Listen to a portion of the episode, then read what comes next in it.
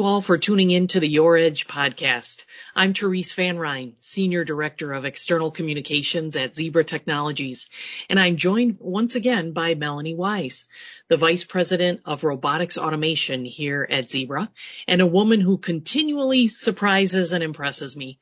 She just received the Engelberger Award, which is commonly referred to as the Nobel Prize of Robotics. We couldn't be more excited for you, Melonee. Congratulations. Thank you very much. I'm excited to be back on the podcast and yes, it's an exciting time. Let's just say that. the last time you and I spoke here on the Your Edge podcast, we were talking a bit about your origin story in robotics and more specifically the origins of Fetch Robotics, the company you co-founded in 2013 and then led as CEO until it was acquired by Zebra in 2021.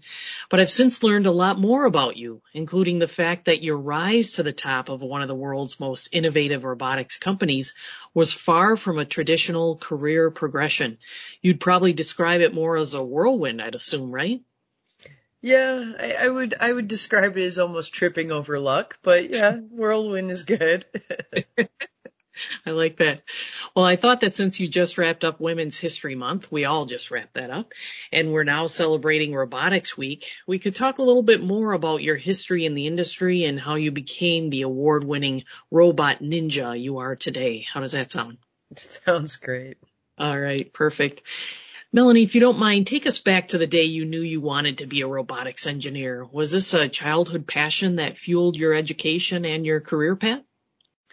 Um, it's it's actually kind of funny because if you if you look at it, you know, I I grew up in a in a time, uh, ironically enough, not that long ago, but it I, you know, when I was going to school, robotics was still a relatively nascent field, and it, it still is today. But um, the, you know, there weren't, it's not like robotics engineering was a thing. You could go to school for traditional engineering, like mechanical engineering and electrical engineering, but it wasn't until the, you know, early 2010s that you started seeing robotics engineering programs. Mm-hmm. But at the time, you know, when I was a kid, the thing that really got me interested in building things that, that, you know, might be perceived as robotics is, um, back in the 80s, you know, when they still had paper catalogs, my mm-hmm. dad got an Edmund scientific um, catalog, you know, used to have all these things in it. And one of the things in the catalog was a line following robot.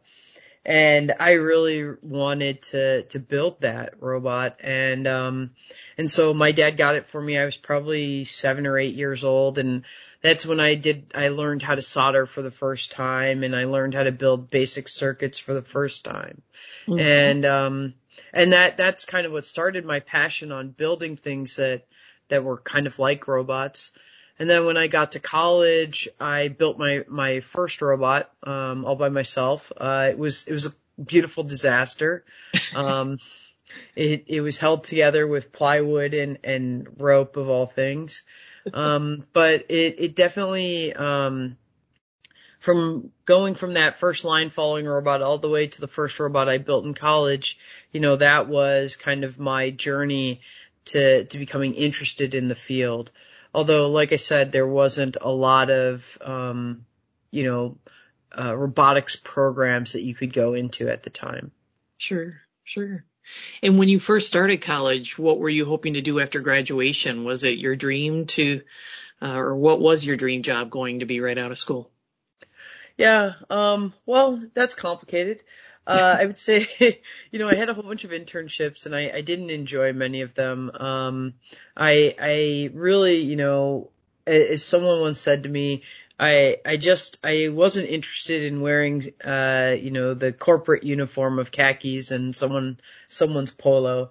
Um and and I you know I I was very interested uh near the end of my undergrad at potentially going and working at a a small international design firm called IDEO uh where they kind of worked on different um kind of cutting edge design engineering projects, but they really at the time weren't looking for people who, who were fresh out of school with undergraduate degrees. And, and I was also interested in robotics, but there weren't very many companies hiring in robotics. And so that's what kind of led me into grad school. So right after undergrad, I went directly into grad school. Very good. I know you were ultimately recruited to join Willow Garage at a DARPA Urban Challenge competition during your PhD, but did I hear correctly that you had to essentially drop out of your PhD to accept that role? Yeah, I did. Um, so while I was in during my PhD, I joined a group working on the DARPA Urban Challenge, and um, I came out to California to to basically build a demo for that and while I was here, the guy who started Willow Garage actually, um, he offered me a, a job at Willow, uh, being the second employee. Uh, Willow eventually became this big, very impactful robotics institution and incubator. But, um, when he asked me if I wanted the job, I, I said, well, I'm, I have to finish my PhD. And he at the time said to me, uh, something I'll never forget, which is you don't need a PhD; they're kind of worthless. and, and as someone who was in the middle of their PhD, it was it was hard to to to take that um, sure. uh, in. But um, you know, I, I told them that I had a lot of student debt. You know, I could I could barely afford to be there. I was the first in my family to to to go to college and to to really get to this level in in college and um and I I just didn't feel like I could do it and he said, "Well, if you're here next Monday, I'll get rid of all your your college debt." And and I was like, "Well, I guess I'll see you next Monday." Um, and so, uh, when I say that I tripped over luck, in many ways I did because that was a very transformational moment for me because I was in the right place at the right time and someone offered me an incredible opportunity and I, I took it. Um, and the, the thing is, is it was even luckier because that company that I, I started working for, Willow, as a second employee, became the most influential robotics company in the last 50 years. Um, and I had a rare honor to work with some very incredible people. Mm, I bet. It, that couldn't have been an easy decision though. Uh, it, it, it was and it wasn't. Um, I was becoming a little disillusioned with my PhD. I, I was working on Markovian models for, uh, emergency escape, uh, procedure development. It's a very weird thing. It, it basically had to do with uh, using math to figure out how to safely exit a building in a terrorist situation. All right. Very specific. yes, it was. What would you say to a college student today presented with a similar opportunity, Melonee? Is this a case of do as I say, not as I do, stay in school, or do you believe that there are times when real world experience is equal to or better than formal education? Not that we're advocating for people to drop out of school to work by any means. Yeah, I would say that in undergrad, don't do it. In grad school, definitely do it. Um, okay. I think, I think the thing is, is that there's, there's kind of a minimum bar that people perceive around, uh, undergraduate education and, and finishing the degree. Mm-hmm. Um, that isn't the same when it gets into higher education and graduate degrees. And when you have, if you have such an opportunity in which, you know, the downside is very little. You know, in my case, if Willow Garage didn't work out, I could have just gone back and finished my PhD.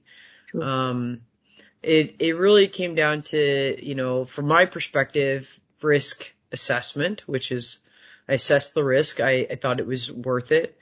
Um, but also, you know, it was in a time in which there weren't that many job opportunities in robotics. And if you're, if you're presented with that kind of opportunity, you, you're finally going to get to work on something that you want to work on. You should take it because most of, of life in your career is about finding your passion. Mm-hmm. I agree. Were there life lessons or perhaps professional lessons you learned while at Willow Garage? Yeah. Um, my, my first professional lesson was you gotta, you gotta, uh, you've got to, you've got to learn what you need to do to be there at all costs. So when I when I started at Willow Garage, you know, my background was in mechanical engineering and physics engineering, but I, I wasn't a very strong programmer. Um, but you know, the the first couple months I was there, it became very clear that I had to become a, a good programmer. And in fact, they told me if I didn't learn to program, I, I could find the door. And, uh, so I had to, to go and basically learn a whole new skill set on the job. Um, and that was, that was a big life lesson is, is being prepared to, to really face radical change and, and, and criticism head on and, and be willing to do something about it. hmm Absolutely. What inspired you to co-found Fetch Robotics? Um, well, I, I think the thing is, is that, you know, in Willow Garage was a very interesting place and we worked on open source software for about five years and near the end of that time, the founder of Willow Garage came in and said, figure out what's next. Um, we've been doing open source for a while, but I think we need to figure out what's next. Mm-hmm. And for two years, we spent time looking at, um, at different industry verticals and things like that. The first year we spent looking at the consumer space, uh, which is a very difficult space and there's there's a very difficult challenge between consumer expectations and the value we can provide with robotic technology. Mm-hmm. But then we spent another year looking at um, industrial type applications. We looked at manufacturing, logistics, elder care, hospitality, retail, grocery, um, hospitals, uh, and things like that. And you know, m- at the time I was running the robot development team at Willow Garage. So we were building kind of next generation hardware to potentially support these applications. Mm-hmm. And the team that I was working with, um, the core team, so I was running a team of about 20 people and the core team about four people really were becoming enamored with manufacturing and logistics and we decided that we wanted to go off and and figure out whether we could solve that problem. And it was a compelling problem because it has a labor shortage. It has, uh, uh, kind of characteristics that are, are, uh, well solved by robotics. And, uh, we thought we could go out and do it. Nice. I know you also just received the 2022 Alumni Award for Distinguished Service from the Grainger College of Engineering at the University of Illinois. That's huge too. Congratulations, Melonee. Yeah, thank you. It's, like I said, it's been an exciting year. Yeah. And I believe you've been invited to speak on a virtual alumni panel? Yes, yeah. Yeah, just to, to talk about, you know, experiences, lessons learned, the type of stuff that we're talking about now. Sure, sure.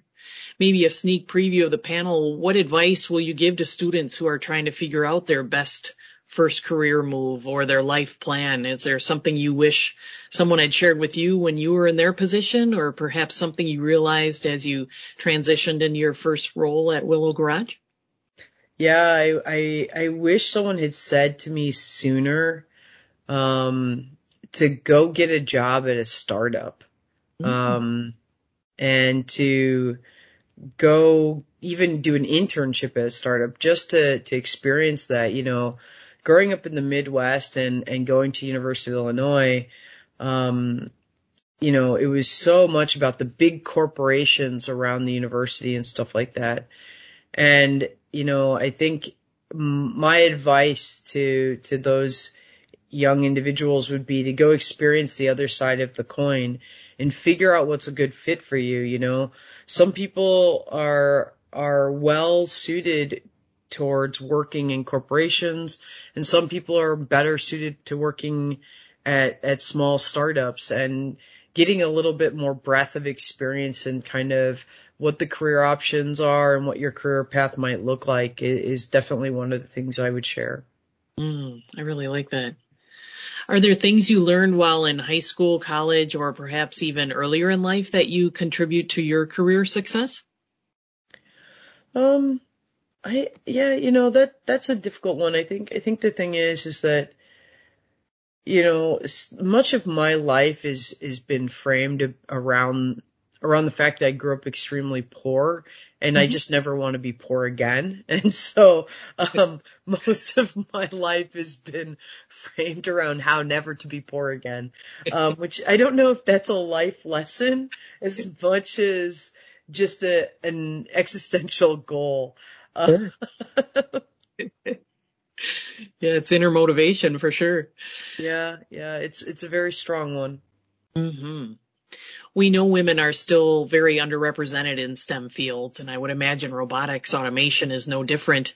Is there something that parents, educators, or companies can do better to encourage girls and women to explore engineering or automation centric careers? Yeah, I think I think this is a complex topic, um, and I think it's it's one of these things that no amount of encouragement um, can help in the kind of societal framing that we have today. Um, I think one of the things that we have to rethink about how we enable women to be successful in the fields of STEM starts much sooner than than the time that they're in basic education and things like that. It starts with the social norms and pressures that we apply to women at at young ages. Um, I, I think that that we we um, try to force specific career paths and and life choices onto women through gender identity at a very young age. Mm-hmm. And it, it discourages their exploration of certain fields and certain life choices and careers. And so, you know, a good example of this is when I was a kid, you know, everyone was always trying to get me to play with dolls. Sure. And I didn't like dolls. I had no interest in playing with them. All I really wanted to do was play with race cars and Legos. Mm-hmm. Um, but those types of things, you know, from a very young age, I actually saw my gender as a barrier to doing the things I wanted. Um, and I think that many women experience this. And I think that's one of the things that we have to start changing before we can start encouraging is we fundamentally have to rethink the way that we, uh, force women into gender roles and, and help them see um, see the opportunity in front of them instead of seeing their gender as a barrier to to the things that they care about and want to do. Right, right. That's really wise. I like that. Are there certain skill sets or personal qualities that you think position women or students in general for success in the robotic space? For example, do you need to be a critical or creative thinker, very analytical, or perhaps mechanically inclined? Yeah. Yeah, I think that when you look at when you look at the field of robotics, more and more it's becoming more centered around software. And so if you're interested in a field in robotics, becoming a capable software engineer is going to be key to your long-term success. Mm-hmm. Um, I think also if you look at it, it's a complex inter- interdisciplinary field that requires ca- creativity it requires the ability to collaborate and work with a lot of different people um, with different te- talents and specializations. Because if you look at what it takes to build a robot, you know, you need electrical engineering, mechanical engineering, you need uh, human robot interaction uh, specialists and design professionals and you need software engineers who have all sorts of capabilities in terms of the robotics domain specialties like navigation, perception, um, localization. And all of this today more and more is feeding up into user experience and um, in many ways we're controlling these devices through the web and so it, it requires the ability to work in one of those fields mm-hmm. and work well with people in those fields. And it's, it's truly a, a collaborative systems field and you have to be open-minded, willing to collaborate. And if you're, if you're very interested in becoming uh, a specialist in robotics, most likely a, a decent software engineer. Mm-hmm. Makes sense. Melonee, can you tell us a little bit about the internships you had while you were in college? Yeah, sure. Um, so I had I had uh, three major, well, I had four, four-ish, four and a half-ish internships. Um, so I worked at at Alcoa uh, in Newburgh, Indiana, mm-hmm. uh, for for for a summer uh, at their aluminum plant. I worked on the end of line finishing. So after you make aluminum sheet, it has to go through a system to get coated and waxed before it gets turned into products that you use every day. And I worked on uh, algorithms for detecting sheet sheet breakage, which is a very specific problem with uh, aluminum sheet or sheet type products.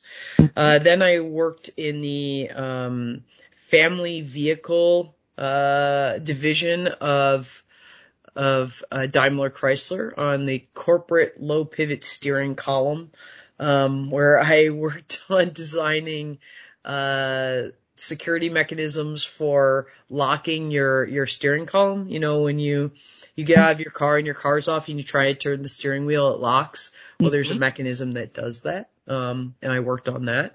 And, and I also worked on, uh, testing, uh, the column, the steering column in crash scenarios. So it was at the Chelsea Proving Grounds where they crash cars. Um, and then, uh, during grad school, uh, and the end of my undergrad time, I worked at Honeywell in their aerospace division on, uh, the Joint Strike Fighter and, uh, for one summer and then another summer and continuing with some, some consulting work. I worked on, um, uh, more, uh, advanced applications around, um, science of materials, cavitation of materials, uh, and combustion and um, uh, challenges with uh, using jet fuel as a as a lubricant in uh, in uh, and jet engines, um, things like that. Uh, so those were kind of the the different types of internships that I had. But like I said, the the Honeywell one was over several summers and um, some side consulting as well. Wow, you've really covered the gamut just in your intern experience alone. yeah, I, I, like to work on a lot of different things. Yeah, it's incredible. Did you have any female role models or mentors during school or your, earlier in your career? Uh, sadly enough, no. Hmm. I I know it's it's it's rather unfortunate, but you have to remember that there's so few women and and you know I I I went to high school and and college uh, in the late 90s, early 2000s, and you know the the numbers aren't great today for women in engineering, but even then, 20 years ago, it was it was hovering around three to four percent. So I had very few women colleagues or women role models, uh, unfortunately. And now the numbers are closer to eight percent. I mean, we've made some gains, but not very much. Right, right. I know, speaking of 20 years ago, back then high school students were encouraged to get into computer science and that was the way of the future. Is that how you feel now about robotics? Yeah, you know, I think, I think though, unfortunately, um, the way that we're encouraging people into robotics today in high school is, is misaligned with the, the long-term career path. You know, FIRST, for example, focuses very heavily on uh, hardware design, whereas most of what the the um, the field needs in the future is is students that are trained in software engineering, um, and this is largely an artifact of of many parents don't know how to program, and FIRST is meant to be something that parent, parents can assist kids with being successful at at the high school level. Mm-hmm. And so there's just kind of a, a mismatch in terms of the the skill sets that parents have and the skill sets that we want children to learn uh, to become robotics professionals. But I would say still the answer is do computer science. Um, ironically enough, even 20 years on. Sure, sure. Is the job market for robotics engineers competitive right now? Oh, it's extremely competitive. Um, I would say today that at the at the level that we're looking for robotics engineers, there's probably somewhere between five and ten thousand engineers in total in the field, mm-hmm. um, and there's probably double that in jobs um, out there. Uh, it's a very competitive field. It's very difficult to hire in this field, and it's it as as you know, there the the wages are getting extremely competitive as well. Right. Right. What do you and your team look for when interviewing candidates for open roles at Zebra? Yeah, I think today, you know, we're looking for people who are great programmers and uh, have uh, domain expertise in one of the areas that we're looking for, typically at the graduate level. Um, so that means expertise in localization, navigation, um, uh, perception, those types of things. But we are willing to uh, consider candidates who who have uh, deep programming experience in the video game industry or other uh, tertiary industries like um, uh, sorry uh, uh, machine vision and things like that that are similar to our industry that that apply well in our applications. But mm-hmm. the, the key typically is they have to be really strong programmers. Very good. That's good to know and good advice to share with those attending the alumni panel as well. We'd love to have more brilliant engineers and business savvy thought leaders like yourself join Zebra Nation, Melonee. Yeah, of course. I would love to see that as well. Well, thank you for taking the time to share a bit about your personal history with robots and your professional journey as well. Next time my steering wheel locks into place, I'll think of you. All right. Well, thank you very much. I hope you have a great day. Thank you, Melonee. And thank you to our listeners for tuning in today. If you'd like to learn more about Melonee and her achievements and leadership in robotics, visit Zebra's website or check out her LinkedIn profile. Or if you'd like to learn more about the roles available to engineers and robotics experts here at Zebra, I encourage you to check out our careers page. I'm Therese Van Ryn. Until next time.